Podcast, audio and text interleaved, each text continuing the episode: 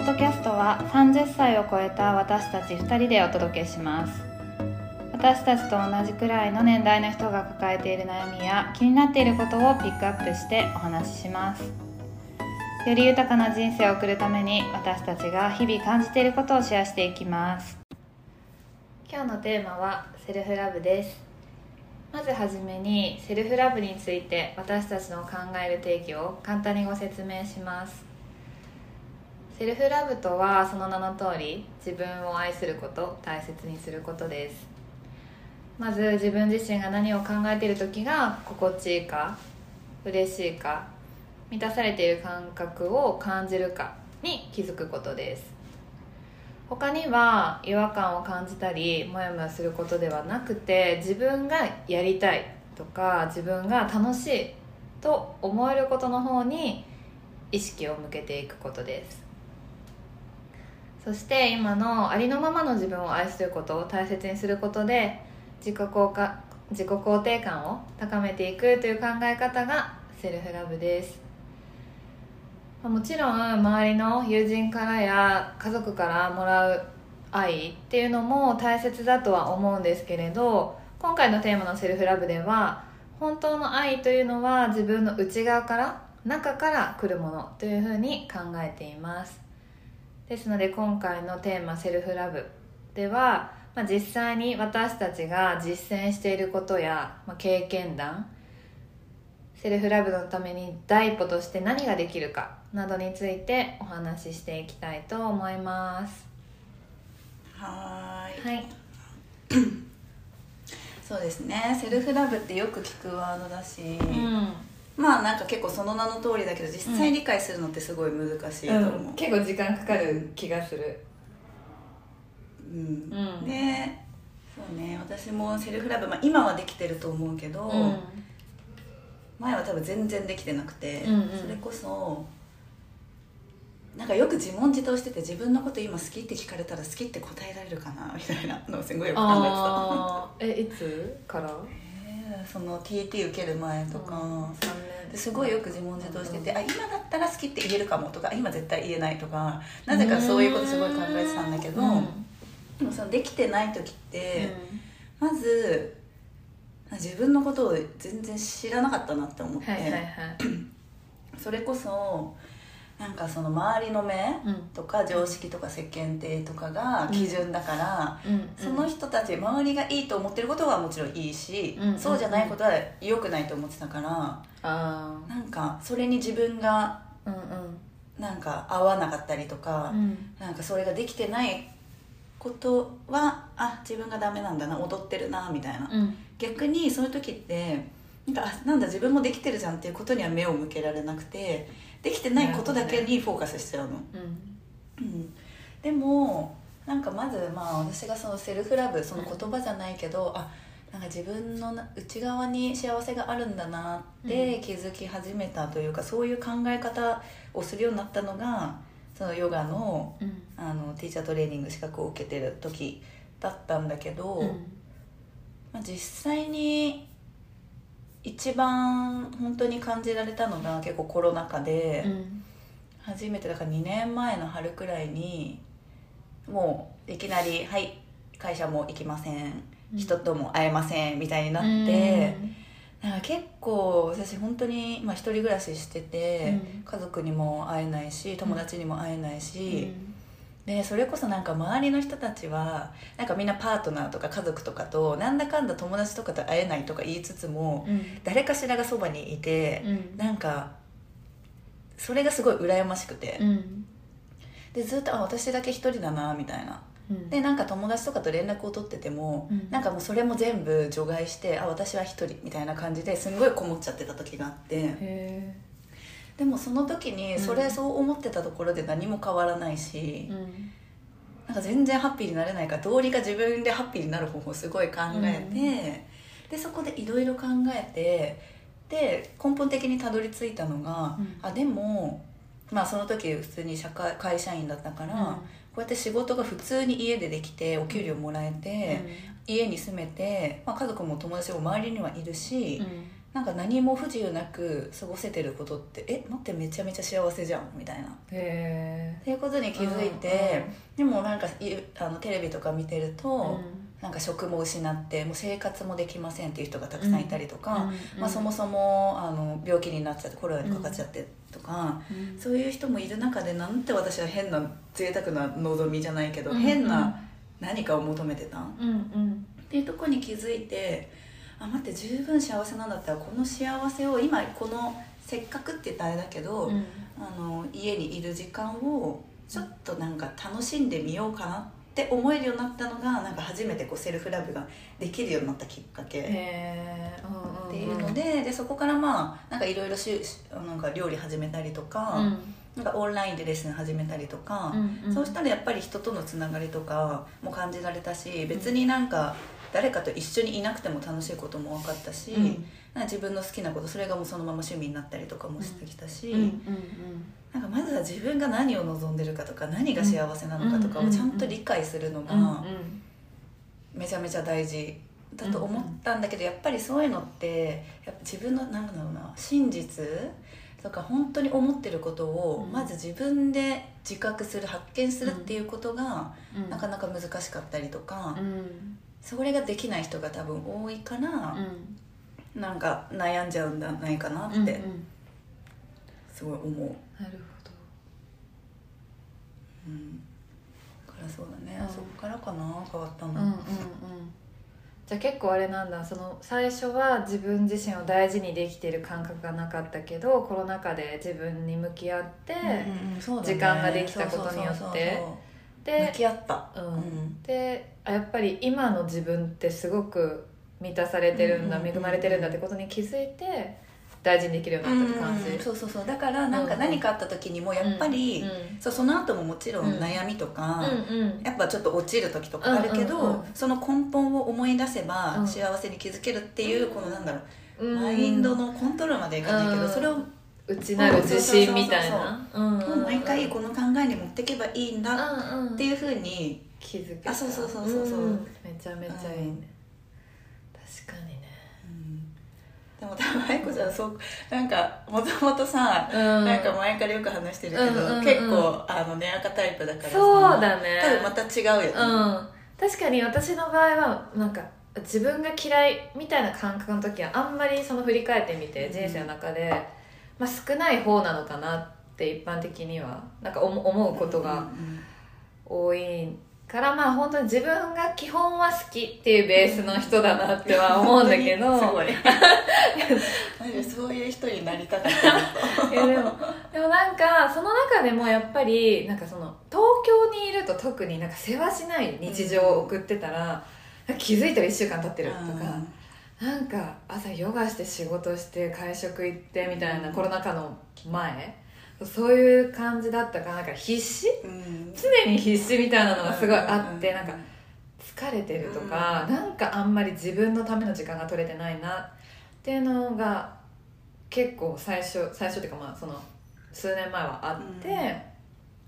けどなんか私がまあよく、まあ、意識してやってることの一つが自分の時間を作る自分のための時間を作るっ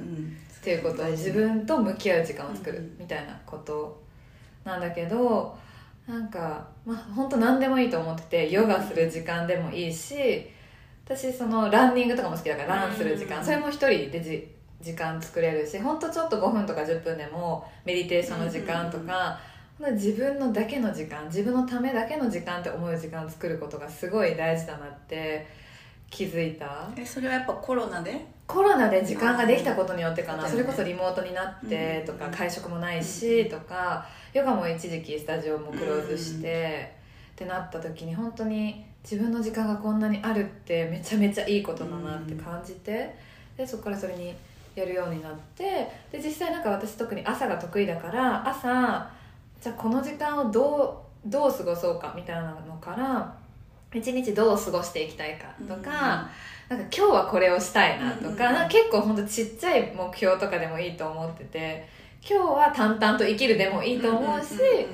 今日は誰かのために何かいいことをしようってすごいなんか前向きに生きる日があってもいいし、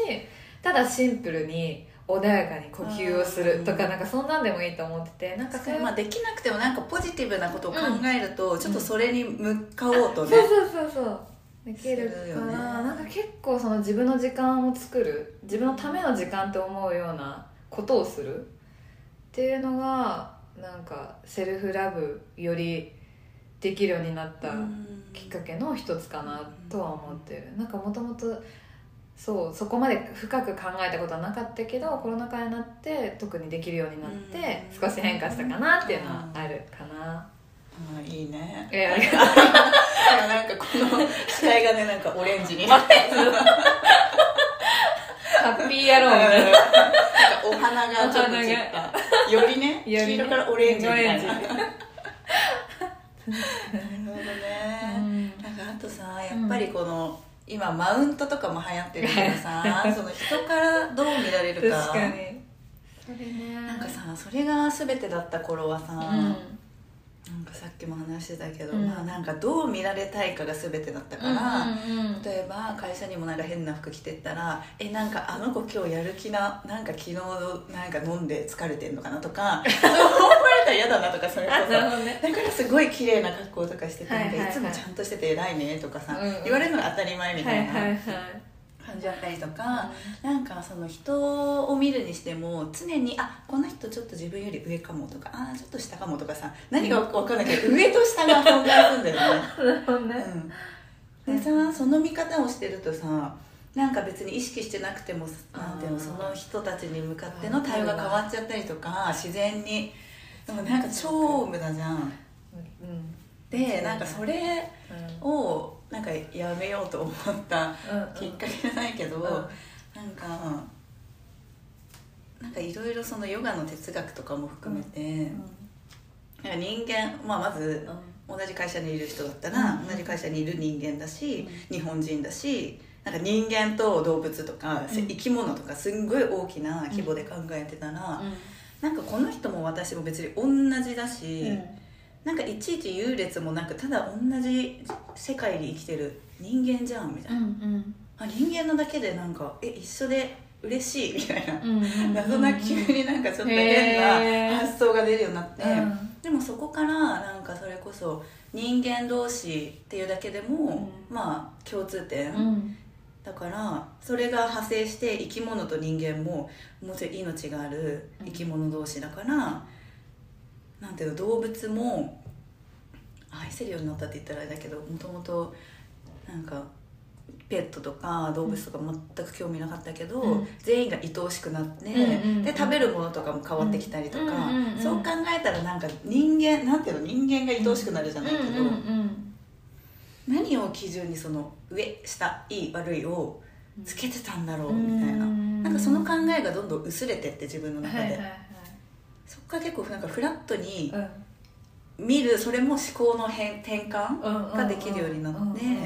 まあそれこそ、あの日本とさアメリカとかでも全然違うしさ、なんかアメリカ人とかアメリカにいるともうそれこそねフラットっていう話もよくするけど、それを見てあやっぱりそうだな。ただ人間同士じゃん、まあ、男も女も、何人とか肌の色とかも全然関係なく、あ人間だみたいな、うん。人間12233みたいな感じで見るようになったらなんかめちゃめちゃ楽になって、うん、なんかこう思考の転換の仕方こう考えたら自分楽になるなっていうのが一個分かってるとなんか嫌なループに陥った時に、なんか逃げ道を作れるじゃないけど、なんかそうやって自分をこうそっちに持ってこうとするっていうのが結構私の抜け出し方なんだよね陥った時の。うんなんかたまに今でもなんかあまあ自分マジやなんか生きてる価値ないわとか思うこともないけど、でもちょっと落ちた時とかに、なんか今までの思はいはい。考の、なんだろうポジティブなのができないとしても、まあやっぱり根底にはこういう考えでいればうんと自分を好きでいられる保てるっていうのが分かってるからなんか維持できるというか、やっぱこっちに持っていくっていう一個の術を知ってるっていうのがすっごい大事だと思うよね。だから別にそれが何であろうと自分の中でなんか例えばこれをしたらすごく自分が楽しいとかが分かってるとそのネガティブから抜け出せる。うんうんうんうん。自分を保てる。っうんうんていうのがあるから、うん。なんかまずはやっぱり自分と向き合って、うんうん。自分が何を求めて何何が好きでとか、うんどうしたら自分がハッピーになれるかを知るっていうのが一番大事だなっていうところに行き着いた、うんうん。まさにそれがセルフラブですね、はい。だからいつの間にかできるようになりました、そうだね。本当にだからそう、うん。前だからいかにネガティブだったかが分かるけど、うんうんうん。だからこそなんか今ネガティブだったりとか自己肯定感低かったりとか、うん。なんかこうなんだろうな負のループにはまってしまってる人の気持ちがめちゃめちゃうんわかるから抜け出せるよっていうことをすごく伝えたい、うんうんうん。うん。確かになんか私も意識してる。1個目がそのさっき言った自分のための時間を作って、自分と向き合う一人の時間を作るってとこだったんだけどなんか2個目が私がふっと出てきたのがなんかその自分軸で生きる、他の人の軸じゃなくて他の人と比べないっていうことをすごい意識してて今の話に結構つながるのかなって思ったんだけどなんか昔は結構私も他人軸で生きてたなっていうのをすごい振り返ってみて思ってそれこそ新卒？うん。で入社した時は自分でキャリアを築いていこうっていうマインドじゃなくって、うん。寿退社しようっていう感じうのんマインド。だからつまり誰かの、誰かと、まあ、適当にって言ったらあれだけど選んで結婚して、本当さうちらの世代はまあそうだよね。そうだよね、うん、絶対最初そう思った子が多いじゃない、うん。だからそれありきで会社選ぶしね。そう選ぶっていうのがあったから、なんかその時はすごい他人軸で確かに。そう。なんとな確く駐在しよっかなとか、うんうんうんなんとなく楽楽じゃい？やわかるわかる。楽に。それが成功だと思ってたしね、まあそうそうそうそう。楽な人生うん。歩みたいなとかって思ってたのをすごい思い出して、いやなんか256ぐらいかな。の時にえこれでいいんだっけってすごい思った時に、うん。ね気づいたの。そう。あ確かに、うん、うん、でなんか自分の軸で生きてみたいなって思ってキャリアも変え変えてうん自分で、ううん進んでみたいなって思ったしなんかその結婚するにせよ、まあ、今したけどするにせよなんか自分がな劣ってるって思ってる状態、自分が何もできてないって思ってる状態でしたくないって思ったんだよね。なんかあそう旦那さんにありきであーなるほど。わかる？この経済的にも精神的にも。人ありきでいなきゃいけない自分じゃなくってそれぞれが自立してる状態でそれぞれ一人で生きていけるけど一緒にやっていったらよりいいよねっていう状態で結婚する方がいいなって思ったのね。だからすごいその時に変わってなんか自分がどうやったらハッピーかどうしてる状態が心地いいかみたいなのをすごい知りたくなったし挑戦してみてあこれは楽しいんだこれは違うんだみたいなのをなんか積み重ねていったっていうのはすごいああって逆になんか、まあ、特にコロナ禍になってそれこそハンガーアウトする人も選べる、前までは本当に新規の人とも会うしね。もう仕事でも人と常に会い続けるしっていうのからなんか結構、まあ、リモートになってすごい変わったなと思ってて本当に自分が誰と一緒にいたいか何をしていたいのか何を食べたいのかっていうのがすごい明確になって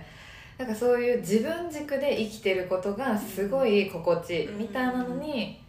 気づい気た。づくよね、うん。でもそれもなんかさうん一個ずつのなんていうのかな。うん。選択というか、うんうん。自然にそうなれるわけでもなく、まあ、今回はさ、うんうん。コロナ禍っていういい意味でチャンスがあったけどさ、うんうんうん自分でやっぱり考えてさうん。どうするかっていうので選択して一歩踏み出すから新しい世界が見えるじゃん、うんうん。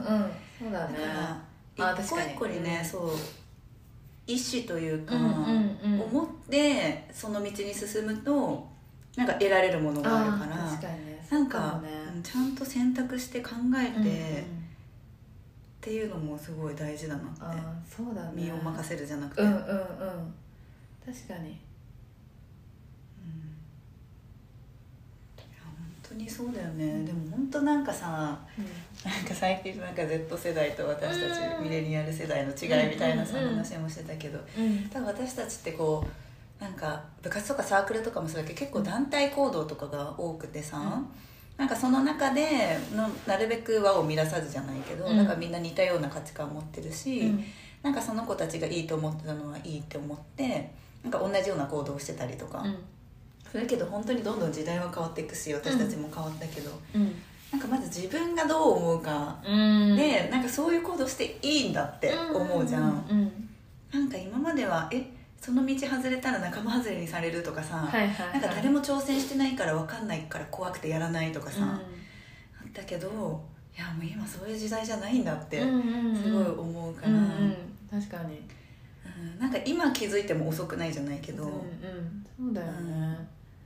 だからそれこそ私たちがその新卒に入で、まあ、大学卒業して新卒で会社入るってタイミングの時は、うん。もうみんな一旦まあある程度大手の会社に行こう、うん。狙うよね、うんって感じだったけど、なんかそっからどんどん、まあ、起業する人が出てきたり、うん。フリーでうん。やっていくっていう人が出てきたり、自分の人生を選び始める、でもちろんそれが会社員であってもいいと思うしなんかサイドビジネスで、例えば私とかもヨガのインストラクター始めたとかうん有馬ちゃんもそうだけど、そういう選択肢を取る人が増えてきたなっていうのは最近すごく感じる、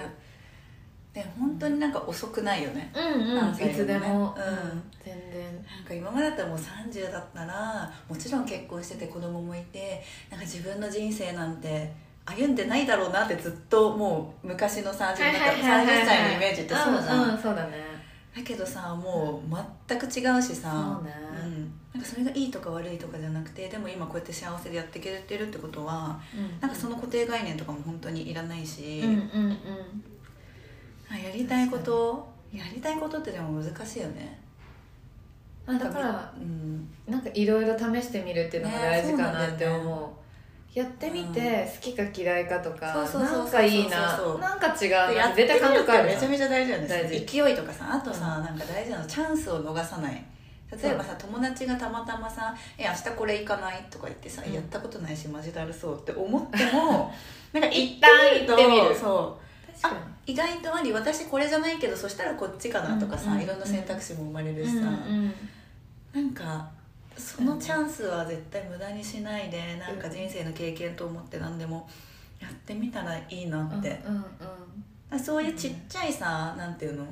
挑戦の積み重ねで、うん。結局すごい大きな一歩を踏み出せると思うから、なんかいきなり何にもやってこなかった人がそれこそいきなり会社辞めますとか、うんうんなんかって絶対難しいから、うんいろいろちっちゃいことから始めてのうん。その結果がなんかの大きいことにつながると思うから、もう何かやってみるっていうのは、そうだね。うん。本当に全部経験だから、うんうん。それも失敗でも成功でもなく、なんかただ経験だから、うんうん確かに。うん。そういうふうにやっていけばもうなんか自分って何なんだろう。もうダメだみたいな思うタイミングもないしさ。一瞬でさ立ち直るじゃないけどうんなんかそうそうそう思考を変えられるっていうことに気づくよね。うんうんこれがダメだったらじゃあこれやってみようとかさ、うん落ち込んだ時にもさなんかその未来へのうん。プラスの発想が出てきたりとか、わかる。うん。それこそなんかいろいろ挑戦した方がもちろん失敗、うんうん。失敗っていうのか分かんないけど、うん。まあ、もう経験するっていうことはそれを毎回乗り越えて強くなるから、その落ち込んだ時がなんかもう人生最悪でもうっていうふうにならない、ならないよね。わ、かる。なんかその、まあ、このセルフテセルフラブっていうテーマ話すにあたってさなんかいろいろ海外のさなんか文系みたいなのとかもいろいろ読んでたんだけど、なんかす素早く立ち直れる能力があるみたいな、あの人うん。でセルフラブが高い人と低い人でなんかデータ取ってたんだけど、低い人はなんか50%ぐらいだから素早く立ち直れるっていう人は50%ぐらいしかいないの、うんそのうんセルフラブが低い人は、でも高い人って90%ぐらいがスッて立ち直るらしいのね、うん。だからなんかそうねね。うん。そう私たちのお話でもあるように、そうだよね。そう思考を変える、うん。変えられるっていうことに気づけるから、うんなんかそういうデータも出てるんだろうなって思ったんだよね。そうなんだね。やっぱり海外の方がうんセルフラブ人口は高いのかな、なんかそれもねなんかさっき調べてたんだけど、日本はこのデータなん何年だ？2021年とかかな,、なんか国別のセルフラブっていうのを見た時に、上から6ぐらいに低い？上から6で下から6ってことあ下から。あそうか下から6 あそうそうそう。あまあ多分想像はつくけど韓国が一番低いのそうだよね。ねそうね、うん。でも日本もやっぱり低い、感じうん。先進国じゃないよねそう全然ね。そうでやっぱりデンマークとかうん。そういう北欧系あとまあアメリカオーストラリアは割と高いっていうふうには出てるのかなっていうのうん。これさ今見てんだけどさ。うん。まあでもそうだよね、うん。あ本当だ上から6そうになってるねそうこれだからまあなんとなくイメージ通りって感じであるよね本当に行くと分かるよね高いところに行くと。いやわかるね。うん。その発想するっていうようなことがアメリカだと結構起きたじゃん、そうだね。なんか例えばその私とさ有馬ちゃん一緒にグランドキャニオン行った時のドライバーさん、ああね。ねジョセフね。よかった 彼はなんかほんと15時間一緒にいて聞いたもんマジでセルフラブができてる人だったじゃん、ただのおじちゃんなんだけどね。そこの曲なんかか女性のシンガーが歌ってる曲,、有名な曲ね。そう聞いてラブソング。うん。いてこれ俺のために歌ってんだ って言ったりとかさなんできないささそれ言われてさ、こっちがさなんか笑っちゃうしさ、そうそう。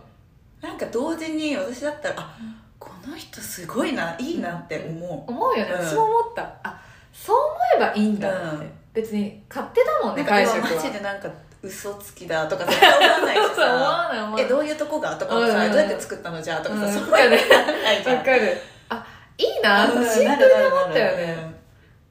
あいいんだこれでいいんだと思いそう、いいんだって思った、うん。だからやっぱりその自分を、ね。もう本当にありのままの自分を大事にしてるんだなってすごい感本当じたの。に着たい服着てさいくらさなんか体が大きかろうがさ年取ってようがさ、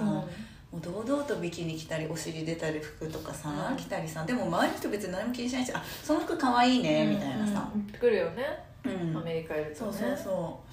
う。そういうのってすごいやっぱり触れてみるとあそうだよなってうん気づく、うん気づくよね、うん。だからそうだね。なんかやっぱり外に出るっていうのはすごく大事だし、うん。他の価値観に触れるっていうのも、うん、うんうん。すごい大事、あとなんかこの前ちょうどその私のお世話になってるヨガの先生が、なんか最近ちょっと自殺しちゃう人が多いけど、うんうんうん。でもそこまで思い悩んだらどうしたらいいかっていう話をしてくれてて、うん。でその先生が言ってくれたのが、うん。何か人のためになる行動をしてみるべき。もし死ぬ前にねそれがなんかすっごいしっくりきてー例えば別にボランティア活動でもいいし、それこそなんかあの保健所にいる犬とか、うん。なんか引き取ったりとか、うん。それだけでも誰かのため何かのためになるっていうのを自分で実感するとなんか生きてる価値を感じられるじゃないけどあなんかそれって素晴らしいなって思って。ー確かに。なんか本当に追い詰められちゃうとさ、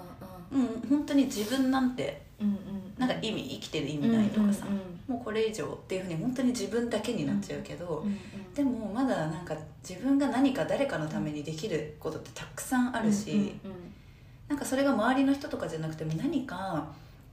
してみたらうん。確かになんか変わるなって、うん自分でも確かにやってみたら変わるだろうなって思って、うなんかすごいいいなって思ったんだよね。確かにね、あなんか近しい話この前聞いてなんか産婦人科の先生か。産婦人科もでもともと働いてた先生。今違うけど、に会った時になんで産婦人科を選んだかみたいな話を聞いてたのね、でいろんな科がある中で、うんで多分研修医の時に本当いろんな科を回るじゃない、うんでどこに行きたいかって決めるという話は聞いたんだけどなんか研修医の時にたまたま今からもうあの出産始まるから、えまあ、手伝いに来てうんみたいな感じで「えー行くんですか?」っていうようなノリで行ったらしいのよ。で、まあ、生まれるその手助けした時に、もう向こうの両親から本当に感謝されたんだって、でそれにあまりに感動して自分これまでなんか感謝されるってことなかった、で全然別に医者なんてどうでもいいしって思ってたけど、それされた瞬間にあ産婦人科ってこんなに素晴らしい場所なんだって気づいて、そこで勤めたいって感じたっていう話を聞いてやっぱり人のために何かをしてそれで感謝されるってめちゃくちゃ喜ばしいことなんだなって思ってうんすごい感動したんだよね。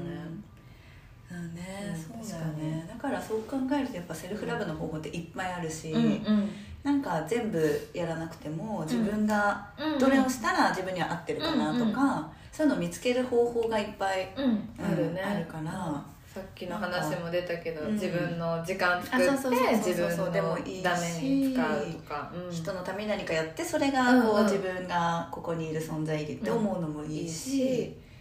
うん。まあ本当シンプルだよね。自分が好きなものをチョイスしていくっていうのでもいいし。何でもセルフラブにつなげられる、うん、つながるうん、気がする。そうだね、うだから誰でもなれるっていうか、んうん。うんラブできる。自己肯定感うん高めていくっていうことができるっていうことですね、はい、すごくいい時間でした、で ありがとうございます、はい。次回のテーマはまだ未定ですが。